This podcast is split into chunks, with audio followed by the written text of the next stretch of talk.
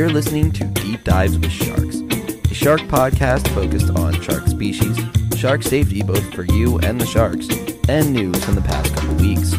Sit back, relax, it's time to take a dive. Hello, and welcome back to yet another episode of Deep Dives with Sharks. I am still the host here. My name still is Alex. I haven't changed that either. And I first want to start off by saying that this episode would have come out much earlier. Uh, but I, for some reason, always get wrapped up in politics, especially around election time. So this is episode is taking place on November 9th, which is going to be when the midterm elections were taking place because your boy cannot stop watching polls after they've closed and the results are coming in. So I would have been done hours ago, but it's kind of kept checking and getting caught up in all that. But that is also, um, I was about to say unfortunately, but actually I don't think anyone wants me to go on a political rant anyway. But that is going to be the furthest political I get, unless, of course, an actual shark does run for president, in which case I will be endorsing that candidate unless they have terrible, terrible things to represent. But I don't think they could. Mostly they probably just want more fish.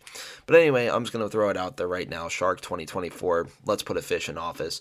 Uh, but I would also like to say that this does not officially endorse any candidate whose last name is Shark or any candidate whose nickname is Shark as well. So just to clear the water, there are so many puns right here. I did not mean any of them, but they work. But uh, this week for the Shark that we're going to do, I did say in the earlier episode that we're going to revisit the shark at a certain time. And that's because at the time I bit off a lot more than I could chew.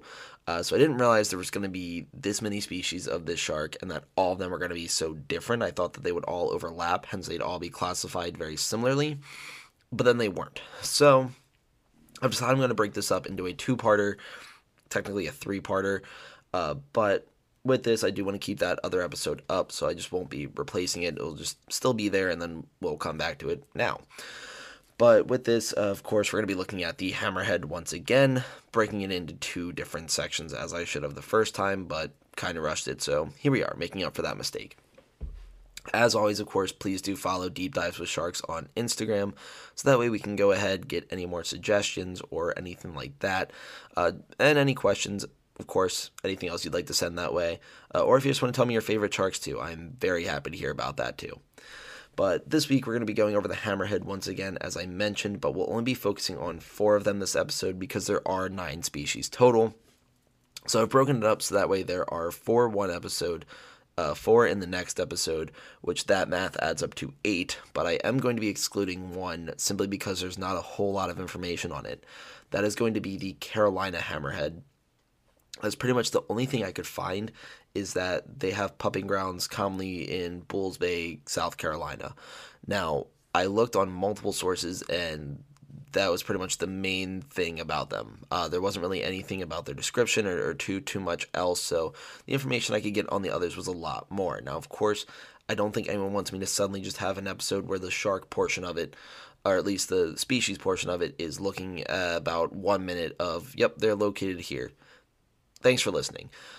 Maybe you do. If you do, we'll start doing episodes like that. It'll work out too. You tell me what you want. But with this, if there is more information that comes out in the future about the Carolina Hammerhead, or if people send me more information about it, I will be more than happy to share that. So if you know something else about it, please tell me. I'd be very happy to learn. But as I mentioned, we're going to be talking about four species this episode, and that is going to be all the ones that go by the actual hammerhead name. So it'll be the great hammerhead, scalloped hammerhead, smooth hammerhead, and small eye hammerhead. Next episode, we're going to be looking at the winghead, bonnethead, scalloped bonnethead, and the scoophead. So the ones that mostly have the head uh, last bit of their name, but definitely have a little bit uh, different classification there. Um, although a lot of times when they're seen in the wild, people think they're hammerheads anyway, which they fall in the same species, but that's a whole bunch of other things I could get into. Now, the way I've decided to organize this, I wanted to go with the smallest hammerhead first and then go up from there. As most people know and love uh, the great hammerhead, I figured let's go with the smaller ones first. So we're going to start off with the smallest one, which is going to be the small eye hammerhead. So it only ranges around 4.9 feet or 1.5 meters, although it can get up to uh, 1.3 meters, more commonly around uh, 4.3 feet. So it's going to be a little bit smaller than the size it can grow up to. Uh, but they're also found pretty much only around the east coast of South America, mostly in between the countries of Venezuela and Uruguay. It's described as being rather slender, which is in line with other species of hammerheads, although hammerheads tend to be very slim species when it comes to their width of them. I don't know why I emphasize width like that, but we decided to do so. Uh, they also don't travel too far from shore. Uh, don't go into very deep waters, only around 5 to 40 meters or about 16 to 131 feet deep. And it tends to be murky water as well, which can be kind of deep, uh, but also not very deep, especially when it comes to being about a 4.9 foot shark. That's actually pretty shallow. They also can move over into brackish water, but not fresh water. So the bull shark, as we mentioned in the last episode, is able to go into fresh water or salt water depending on its habitat. But the uh, small eye hammerhead, they can only go into brackish water, so they still need that salt water there. Now they pup annually, uh, and they will go into tidal waters around August and September. Uh, and then they have low numbers of pups and are frequently caught as bycatch, which is why they are critically endangered, unfortunately. So they're ones they're about two steps away from being extinct, which is actually a very sad thing. Uh, but that's really what I had for the small eye. Not too too much there. Uh, they're also a newer species that was recently, I don't want to say recently classified, but more recently classified, I should say. So we're going to move on to the scalloped hammerhead. Now, this one's going to have a little bit of a different, I guess, description as well. Because this isn't this one's going to depend on the gender of the shark as well. So males usually range from 1.5 to 1.8 meters, or 4.9 to 5.9 feet, uh, while females are going to be a little bit bigger, going from 2.5 meters or 8.5 feet there. So, somewhere in that range, females tend to be a lot larger than males. Uh, the largest largest scalloped hammerheads, though, they tend to get up to 14 feet or 4.3 meters and around 336 pounds or 152 kilograms. Although the heaviest uh, single scalloped hammerhead was caught off the coast of Miami. That one was actually 440 pounds or 200 kilograms, but only came in at about 10 feet or 3.26 meters. This one was also pregnant, which added to the weight. Uh, so, not the whole scandal where people were putting weights in fish. Uh, this one actually had a baby, so I feel like that one, if you caught it, still would count. Uh, but they also typically live around 500 meters or 1600 feet below the surface, and usually are found in tropical or temperate waters uh, outside of the tropics following the warm currents, especially with the summer months. These sharks are said to have complex brains. Uh, they can equate to a higher level of brain function, uh, which helps to work with social intelligence, cognitive capabilities, sensory motor functions, complex uh, habitat interactions. Sorry, I lost my place for a second there. Uh, complex migratory patterns, and especially when it comes to capturing prey. Now, these sharks also do tend to have a high metabolism, so they're frequently found hunting for prey, um, pretty much anything that they can get their mouths on. Uh, mostly sticking to herring, mackerel, and sardines, but they do also go into other fish, and larger sharks will uh, go after larger prey, so moving away from just those three fish there. They are a schooling shark, meaning that they will travel in packs of sometimes up to 100 or more, especially when it comes to hunting for trickier prey, so using the strength in numbers approach. It's harder to get away from a whole school of sharks rather than just getting away from one, so they'll team up, fish will dart all over the place, going right into a different shark. Works out for everyone involved. But they also are listed as critically endangered as of 2021, as they're being overfished, especially for their heads and their fins, as they get a very expensive return. Researchers were able to go to fish markets in Hong Kong. They were able to buy fins from the sellers there, and then through genetic information available on the fin, were able to pinpoint exactly where the sharks were coming from. So that way they could disrupt the fishing industry there a little bit, make sure that they couldn't get to these sharks simply for their fins, which still a very horrible practice. Now, next one we're going to be looking at is the smooth hammerhead.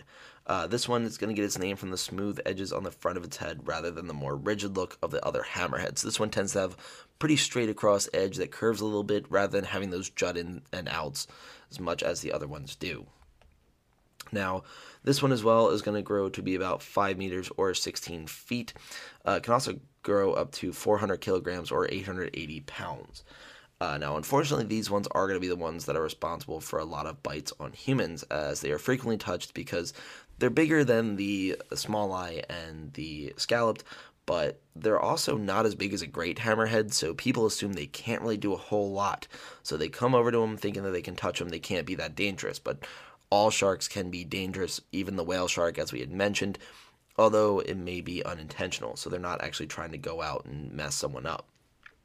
These two, these two will live in tropical waters, um, move with the warm waters as well. They're found all over the world, but most commonly in the Atlantic around the Americas. Uh, there have only been about seven confirmed sightings uh, in the British Isles. They're also commonly found around New Zealand and Australia, so in that area too. Uh, they typically stay closer to the surface, especially when compared to great hammerheads and scalloped hammerheads. They tend to be much further down.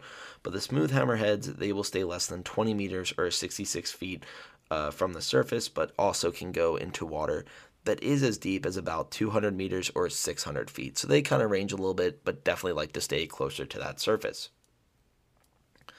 Now, they also will be found in bays or estuaries, but like to move closer to the equator, especially uh, an open ocean, especially when it comes to the winter months, as that is when the water starts to change. And these sharks, especially across all the hammerheads, they tend to enjoy that warmer water for sure.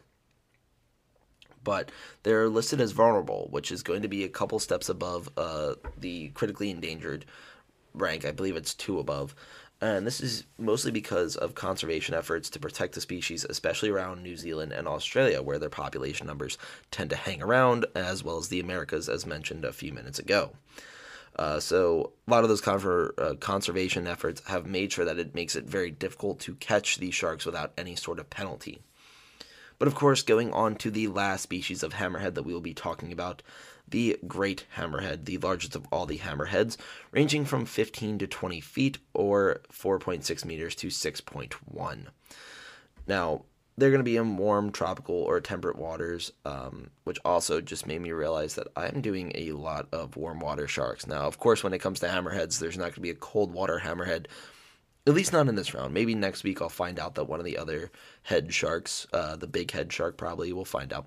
Uh, they're going to be the ones that like colder water, but uh, I'm kind of wondering if anyone would like me to do a cold water shark already because I haven't done one yet, and this is going to be episode nine. So interesting thought here, but uh, yeah, I'll probably put a poll up on Instagram. Uh, might set up a Twitter just for polls. So stay tuned. Uh, we'll keep track of that. But as I mentioned in the other episode, they're going to use their heads to pin uh, prey down, especially like rays and cephalopods, to the seafloor and eat them after they have been stunned. Uh, this makes it easier, kind of a little terrifying to think about, uh, but they tend to pin things down that way and also stir up the sand to get their prey moving and then get them that way. Now, they do also conserve their energy by doing what is known as rolled swimming. Now, this is going to be where they lean to their side a little bit, which helps to reduce the drag through the water. So they can glide a little bit easier, but it does make them a little bit less agile, which is why when they are hunting, you'll see them in that upright position. They'll be making fast, deliberate movements, but when they are just kind of swimming, moving from one station to the next, one station is at their place there, but one place to the next, they're going to just be moving towards their side more gracefully, more slowly, be a nice, calm, relaxed type of state they'll be in. Now, unlike some of the other hammerheads, such as the, I believe it was the small eye hammerhead I just talked about, these guys don't school. Uh, they tend to be uh, solidarity. Uh, they are solitary. They prefer to be alone. Uh, and they prefer to hunt alone. Now, it is not impossible to see them in the same area. You sometimes can see a couple together. I know a couple uh, Shark Weeks ago, they were down in Florida and two great hammerheads were near each other. They didn't really come too close to each other. You could tell that they were watching each other from a distance, and they didn't really want to get too close. You also usually see them bite at each other, especially around the gills to communicate that this is my area and things like that. It usually doesn't evolve into a fight, but they usually will kind of go back and forth, um, trying to determine whose area it actually is. But with that, that is what I have for the first four of the hammerheads. Uh, next week, I should have the second four, and that was actually a lot of research there. Um, but yeah, one thing to quickly mention too is that the great hammerheads are also critically endangered. uh, especially because they're frequently the target of fishing, especially due to their size and the distinct features. So those go really well, especially on different fish markets there. But I'm going to take a quick break because that was a whole lot to keep up with. Um, but once again, follow the Instagram if you have any questions, any comments, any concerns. And it'll probably just be a weird skip on the playback, but uh, I'll be right back. Alrighty, and I have returned. Welcome back. Maybe you went and got something to drink or anything like that. If not, it's probably a couple seconds, so hello again. But for the shark safety portion of this episode, I wanted to do what you should do if there is a shark sighted when you're at the beach. Now, this kind of covers being out of the water versus in the water a little bit there too. Uh, and I have thrown my own two cents of this issue quite a bit. Um, and I wasn't really too far off, which is good. I don't think I was really, I don't want to say off at all because I don't think, I don't know, I don't think I was too far, which I guess is the best way to put it. but I did want to look more into this uh, just to make sure that I wasn't just giving you guys a bunch of information that isn't true whatsoever. Uh, so I'd also like to give a shout out to California State University at Long Beach for the sentence in this article because this is where I did get most of this from. Uh, but the sentence in the article that said we are guests in someone else's home when referring to people being in the water, especially at the beach, because what a lot of people don't realize is how unregulated the beach is. Uh, we can't just put up nets and things like that that keep the sharks and other sea life away, um, especially when there's been times where beaches have tried that, and it ends up hurting the sea life in the area, especially sharks. Um, time and time again, it's documented, especially on Shark Week, how a lot of efforts that humans have had or have tried to keep sharks away from the beach and keep us safe has ended with sharks getting hurt, um, dying, a lot of things like that. So it makes it a little bit difficult there. Um, they have been looking at other things, though. Um, this is a very much a sidebar. This was not in the article. I do remember that they were u- looking at the use of uh, magnets to try to keep sharks away and have had varied success with that. I don't think that's been implemented on a lar- large scale quite yet, but that is something I might want to look at a little bit later. Um, but a lot of this article also talked about uh, what you're more likely to be injured by uh, rather than a shark. Um, although it's not impossible, once again, to be bit by a shark when at the beach, it is more possible to get stung by a stingray or a sea jelly, which recently, as many of you know, is going to be called a jellyfish, but because it's not really related to fish, they're calling them sea jellies now, so it works out. Um, but with this, I also recently learned, uh, by recently I mean about half an hour ago or so, from reading this article that stingrays, uh, when they sting you, it's not automatic death, which I did not realize. Um, my brain thought that apparently it was like snakes where they just sting you on sight and that's it, you're done. Evidently, it's it's really not life threatening most of the time, so that that's good to know. Uh, but they did state that one of the issues is that the stingray will go under the sand to try to be less visible by their predators. Uh, the issue is that that means they're less visible for you as well. So the safest way to go about this is to do what's known as the stingray shuffle, which is a phenomenal name. But essentially, you just shuffle your feet while you're walking, uh, kind of move them around, stir up the sand a little bit. It'll get the stingrays out the way. Plus, these smaller sharks that are in the area too, that might be closer to shore like that, they'll tend to move out the way as well because they don't want to get stepped on by you either. So they want to get out the way there. Um, but if stung by a jellyfish or a stingray or a sea jelly, as I just said, uh, make sure you go tell a lifeguard. They handle these situations very frequently. They'll have a procedure to follow and be able to go about that. But on to the real reason why most of us are here the sharks. Now, the first thing to know when going to a beach is know which shark species will be around you. You should know the locals, as the article put it. This can also help to determine what kind of injuries may occur. So, for example, Ocean City, Maryland, we have quite a few different species that come to visit.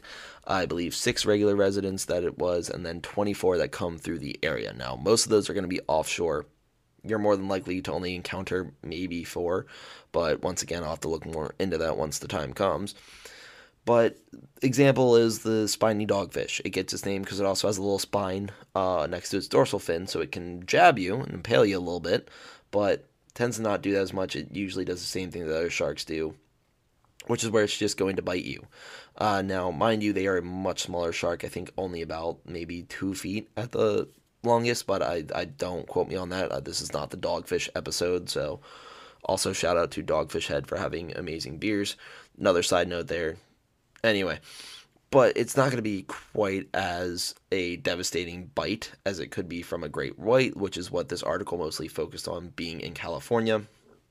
But then over here, we also do get the sandbar shark that frequently fre- frequents the area. Frequently frequents. Solid English. but frequently comes to the area. They're going to have a much larger bite, being a much larger shark. So, once again, this article mostly focuses on California and of course the great whites that are there. Now, I feel like though a lot of this can be translated into different areas as well. So they said that if you see a shark in the water, make sure you keep your eyes on it and try to remain calm. They most likely are just going to be passing by and they don't really want to bother you. Same way that you don't want to bother it. You're kind of impressed that it's there. You might be a little bit scared that it's there, but mostly the fact that you can just see it, uh, know what it's doing. It can kind of see you and try to figure out what you're doing going to be doing essentially the same thing. You're not going to be quite too sure why they're there, and they're not going to really know what you are. So they're probably going to circle around you a little bit and try to figure out what you are. Now, with this, they did uh, try say that they may try to get behind you, but that is not them trying to hunt you.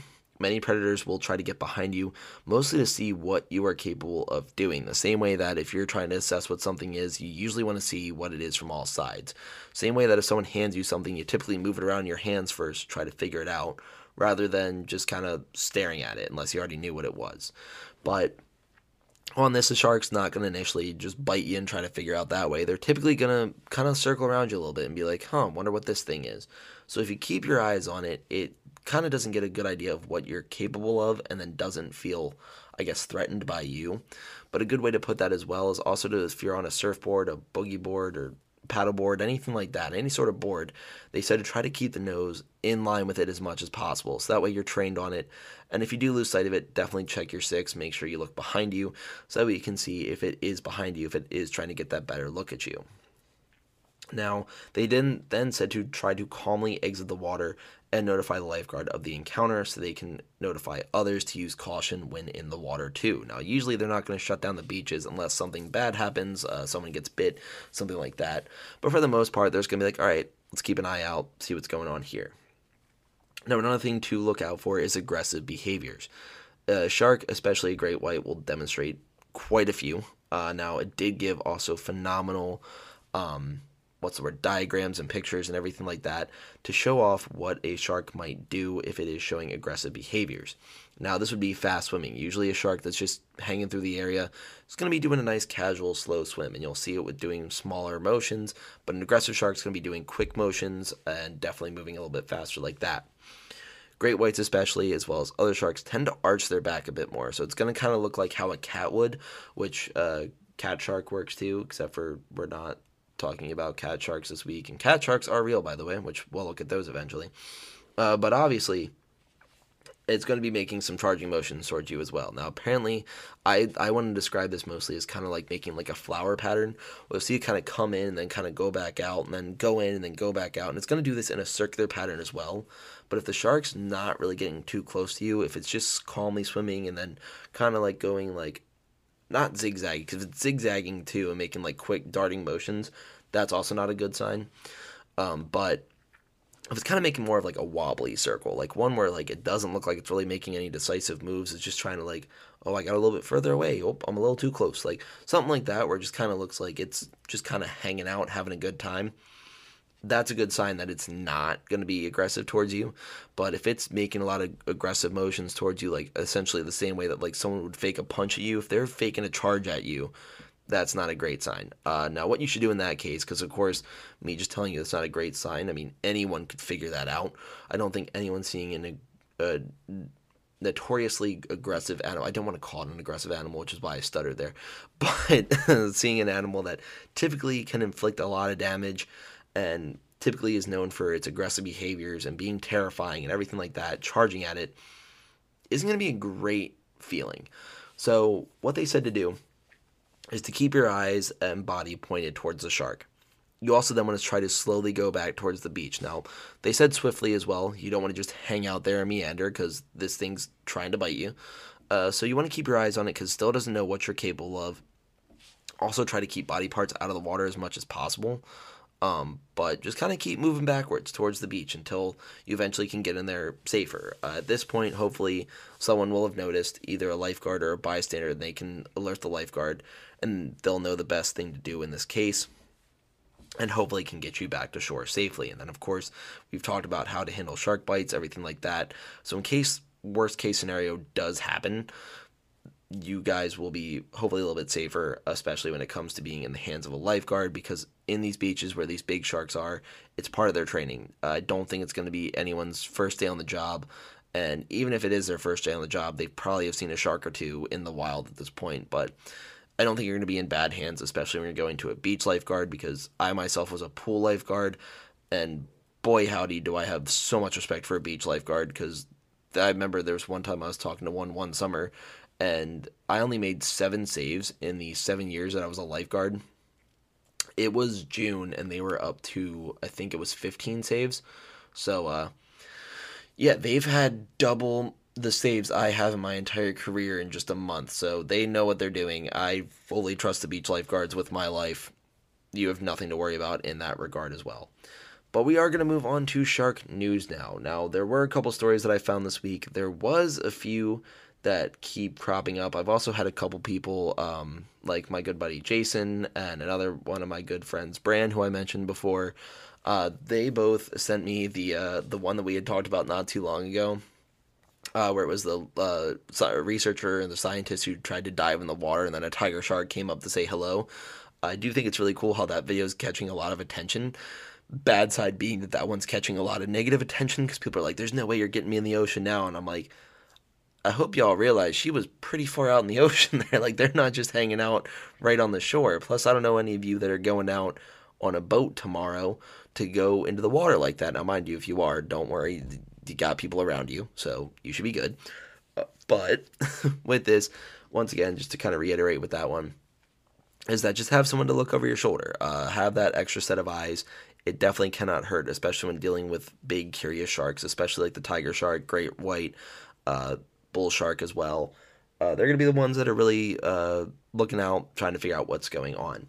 But the two stories that I have for this week First one is starts off with hell of a fright. A shark jumps onto a boat, and this was reported by the Miami Herald. Now, this one takes place in New Zealand, which I don't think I've had a New Zealand story yet. I know I had an Australia story based out of Adelaide, but this one I also apologize to the people of New Zealand. I was I I looked at the name of this town for probably a solid like five minutes, and just could not figure out even the slightest way to pronounce that. And I guarantee if this podcast ever gets to New Zealand, they're gonna be like you idiot it's and then just blurt it out. So feel free to send me the webster's dictionary and or any other type of dictionary pronunciation of that town. Thank you. But the mako uh, took the bait took the bait off the line uh, and then second later jumped onto the front of the boat now thankfully for these fishermen there was the cabin the cabin and a bunch of glass in between them and the shark, so they didn't really have to do anything. But in the video, you just kind of see it thud uh, and just kind of sit there for a second, like kind of confused as to where it is as well.